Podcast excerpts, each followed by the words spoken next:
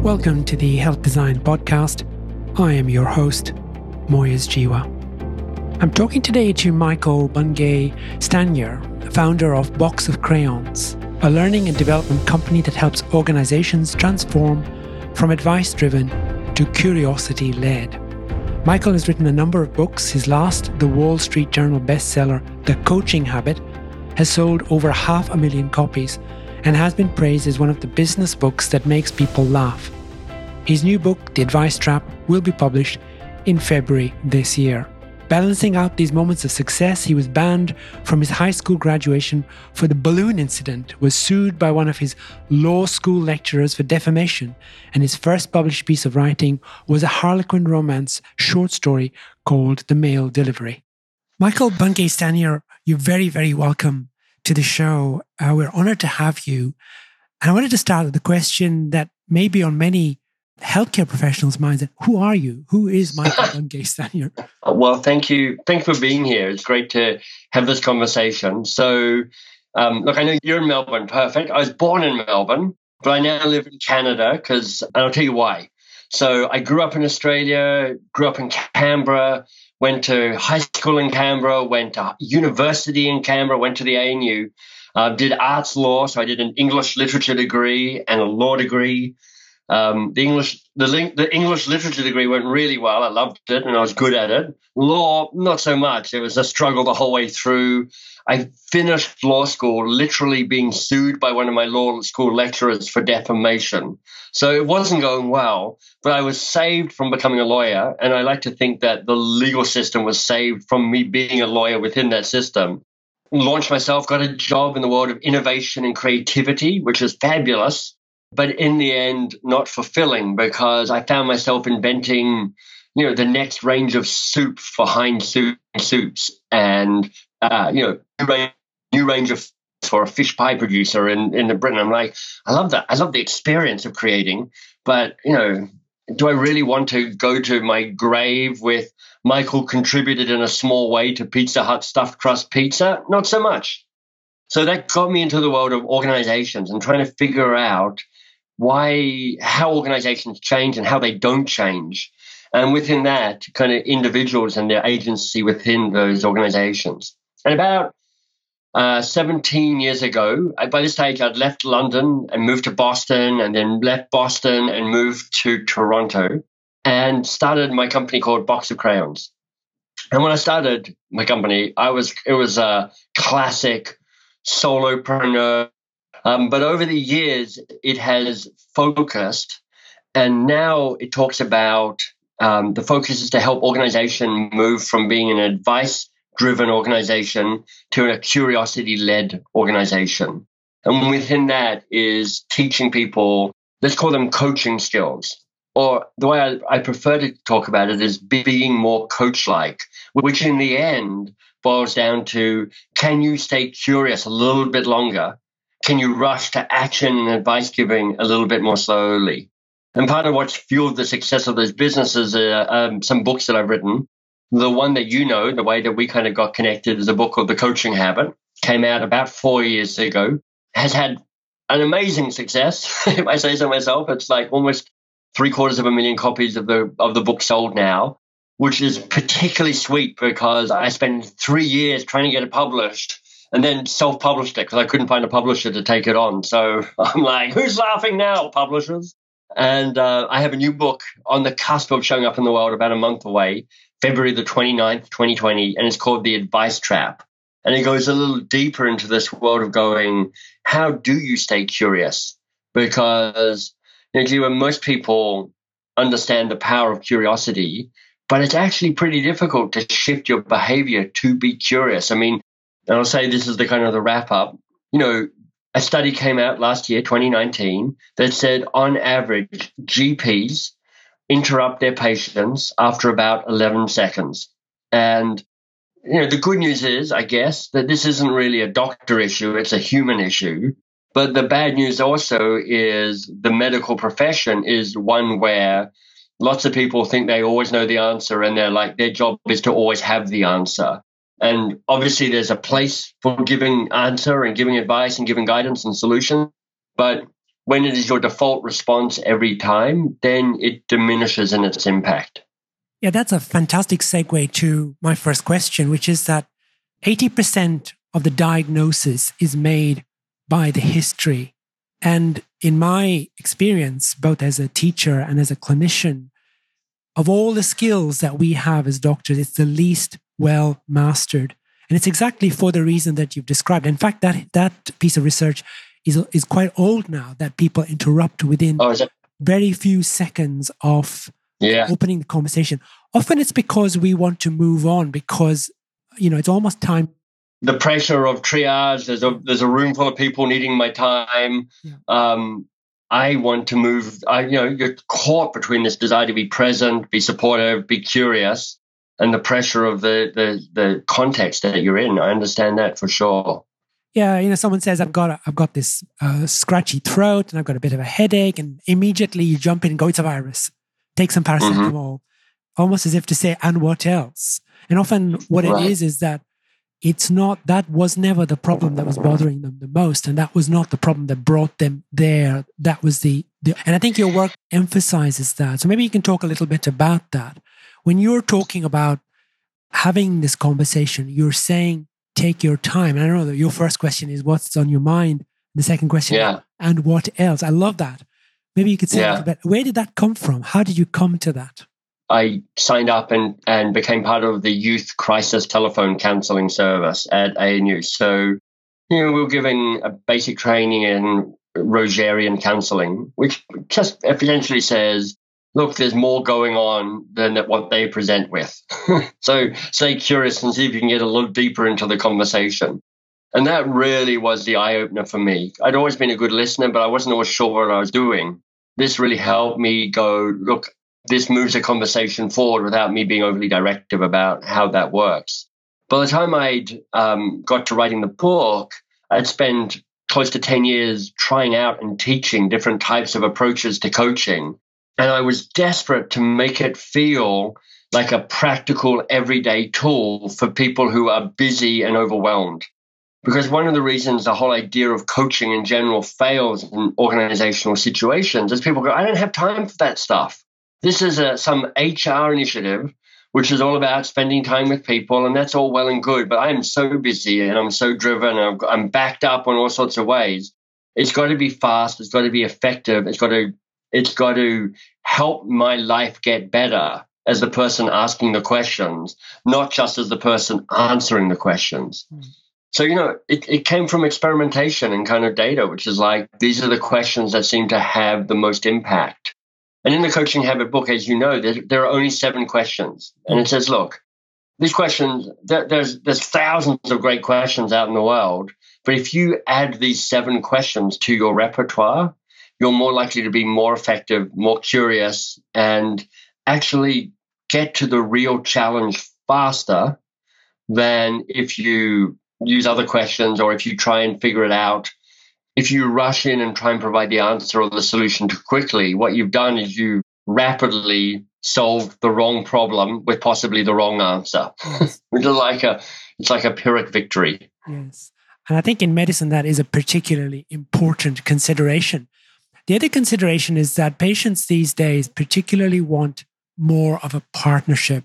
I mean, gone are the days when mm. somebody came in to the doctor and said, you know, just give me the pills we now get right. asked all kinds of questions like you know the, there's the pills as well but what else is there and what else and what else mm-hmm. and i think one of the, your questions towards the end of that set of seven is if not this if you say yes to this you're saying no to that is that okay right i love that you the you know in the book we call this the strategic question yeah.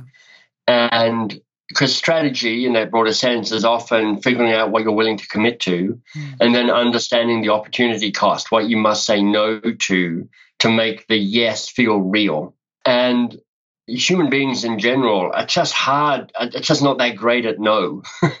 and, you know, if you come in and you spend time with Dr. Google and you're like, I think I know what the things are and I've got five different remedies that I've looked up and I'd like them all, please and part of your job, I would guess, as a medical profession, is professional, is to go. You don't get to have them all because a they probably contraindicate or something each other, and be one of them's made up by a lunatic down the road. So you don't even, you definitely don't want to do that.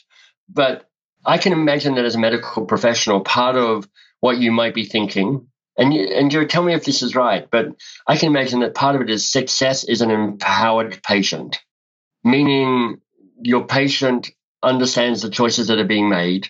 They understand what she has said yes to and what she said no to.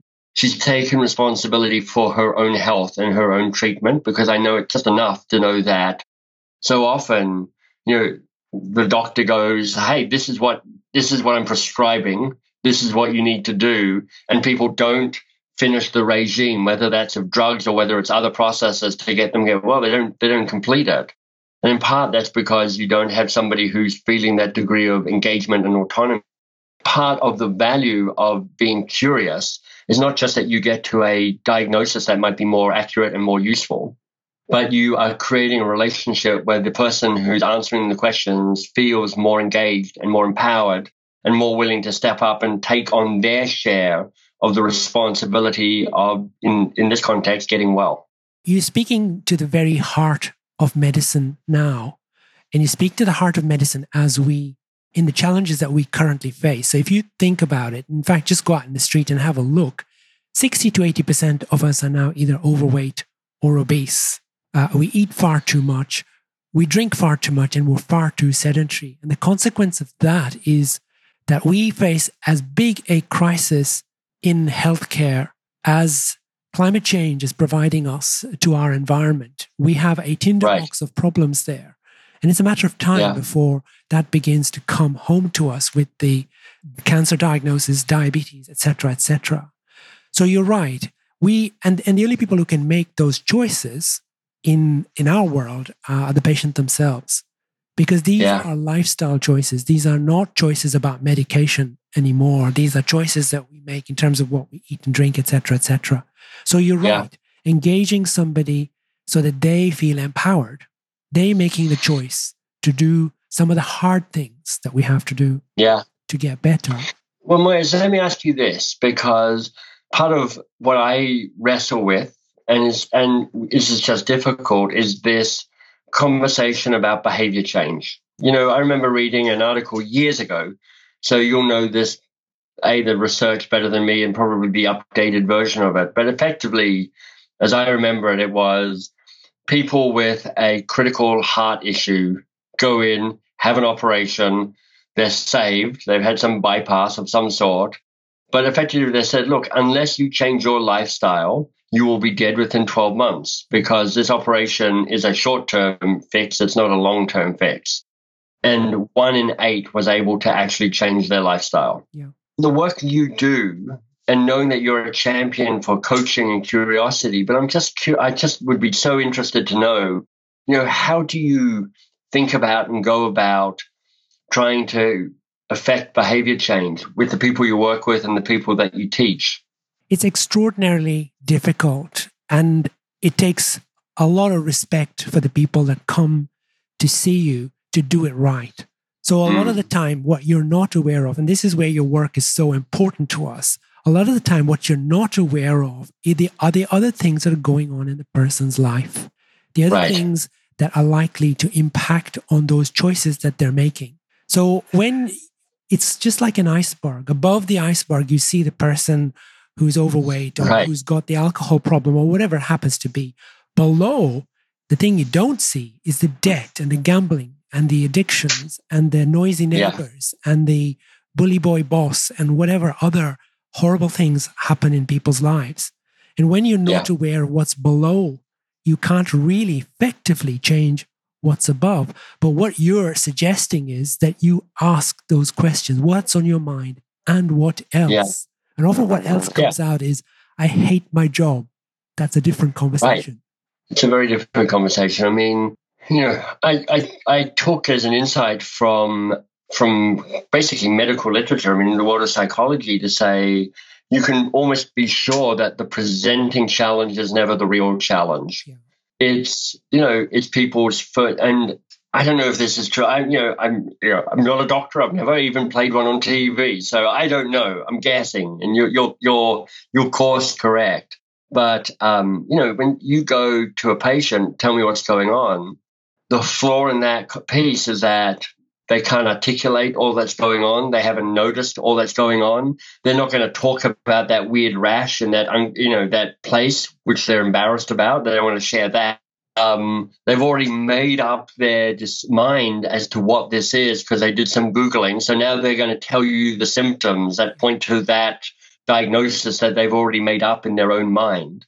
There's so much that can go wrong human beings across the board are nuts. they're just irrational. They're mad. They're wrong all the time. Yes. And part of what curiosity does is it allows you to go, look, just a little bit of an investment in curiosity a little bit longer can give you a richer context and a richer picture, which will make you smarter faster as the medical professional trying to solve this problem. Somebody comes in and they've got a nasty cold and you say to them well what's the challenge in this for you? And you're thinking all kinds of well you know it's the runny nose it's the headache. And they go well actually i've got to go to my kids school concert and i'm just going to disturb everyone coughing. You think i, right. I never thought of that. Yeah brilliant because you're like let me help your life be better yeah and go and until you really know what they're anxious about or worried about, you know, what's the real challenge here for you? Yeah. Like you got this cough, what's the real challenge here? She's like, you know what? I've got to I've got to show up to work because I, have I've been I've used up my sick days already, so I've got to make this work. I've I've got to go to my kids kids concert, and I don't want to hack my way through the concert and make my kid cry, make all the people sitting next to me annoyed as anything. So you're like, okay, there are different solutions to those two challenges, even though the underlying cause may be the same. It makes sense then that somebody is demanding antibiotics. You can see that it's not the demand for the antibiotics for a viral illness, which is not indicated. That's the problem. The problem is this person needs to do achieve something, which is very important to their right. heart. Because that's actually part of what I've noticed is when people come in to tell you the problem, half the time what they're trying to what they're giving you is the solution they've already thought of to the problem that they haven't articulated. So it's it, it is hard, but you know one of the things that and I and I so appreciate how you champion this work, but it is amazing how fast you can get to quite a deep understanding of what's going on if you have the discipline to ask a question, then shut up and listen to the answer. You know, when we do this training in organizations, we'll give people a script and we'll say to them, okay, you, I'm going to give you three minutes to have this conversation. There's been a bit of a setup, but three minutes to have this conversation. People are paired up. And I'll say, okay, the you know, the person with the longest hair, you get to ask the questions first. The person with shorter hair, you're you're answering a, a real conversation about a real challenge that you're up against. And the script that I give people is this. What's the real challenge here for you? And what else and what else. So what's the real challenge here for you? But here's here's the kind of the evil genius about how we set this up. To the person who's asking the questions, we say, by the way, that's your entire script for the three minutes. You're allowed to add small, meaningless words of encouragement, like, mm-hmm, yep, sure, good, yeah, okay, great, love it, good, totally, yeah, nice, okay, excellent. You know, just kind of indicators of I'm engaged and I'm listening and I care about what you're saying. But that's it. You're not allowed to say anything else other than those two questions repeated twice. So four questions in total. And three things appear from that, from that exercise. And this is three minutes coaching. First of all, the first challenge is never the real challenge. It has shifted by the time they answer the second question. Why that matters is that if the person had been trying to solve that first challenge, they'd have been offering up slightly crappy advice to solve the wrong problem. The second thing is people are amazed at how deep the conversation can go in just three minutes. And in part, it's because of the magic of adding for you onto the end of the question. You're not just saying, what's the challenge? You're not just saying, what's the real challenge? You're saying, what's the real challenge here for you? And people start talking about what it means to them rather than what their symptoms are. The third thing that becomes apparent is how it is almost killing people not to give advice for three minutes. I mean, we talk about in the book and in the new book in particular, the advice monster. You know, we all we all know our advice monster. Somebody starts talking and your advice monster looms up out of the dark. I am going to be so smart. And part of, if you had to summarize, you know, kind of the core theme and across both of these books is like tame your advice monster. Yeah. Very, very good advice for medics because our advice monster is alive and well and kicking. And mm-hmm. it's what seems to get us through yeah. the day, but possibly it's getting us through the day in a way that isn't helping. Did you know that in Australia, we spend $2 billion per year fixing the impact of our advice monster. I mean, fixing it. I did you know, not know that. Drugs wow. that the drug side effects and surgical side effects and whatever else. And I'm not saying it's just advice, but it's there's a lot of that in it. Inappropriate yeah. things. We spend twenty billion dollars over servicing people, over servicing people wow. who don't need the drugs or the prescriptions yeah. or the uh, investigations, the X-rays, the C MRIs, whatever else. Yeah, to the people listening in who are going, well, I, yeah, I can. I'm starting to see my advice monster. The first thing I would acknowledge is you spend a lifetime being rewarded for having an answer. You know, you you you get an A in school, you're great because you had the answer. You get to university, you get a whatever A plus or whatever the, the scoring system is, and you're like, just because I had the answer. You go to medical school, whether that's to be a, a doctor or a surgeon or a nurse. And you just spend, as from what I can tell, you just spend your years trying to absorb knowledge. So you have that content. So it's like, I have trained you to be a finely tuned advice dispensing machine. So you are unlearning a fundamental piece of your identity yeah. in terms of taking this on. And that's part of what the, the new book, The Advice Trap, is about. It's it's an acknowledgement that this isn't just a simple process of going, oh yeah, you're right. I hadn't really thought of that before. I'll just stop giving so much advice. I'll just stay curious a bit longer. Mm. Some people are able to do that. Some people make the switch really quickly. Whereas maybe you were one of those people who went, oh, I get it and I buy into it. But for most people, it's um, you know, in this new book, I talk about this difference between easy change and hard change. And the metaphor is like easy change is like when you download an app, you're basically adding something to the current operating system. Can be really helpful.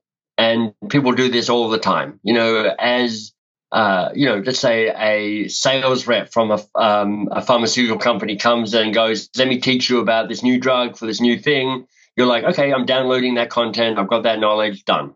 Hard change is when the, the downloading the app doesn't work. You need to download a new operating system to become a, a, a, kind of new, almost like a future you, a new version of yourself.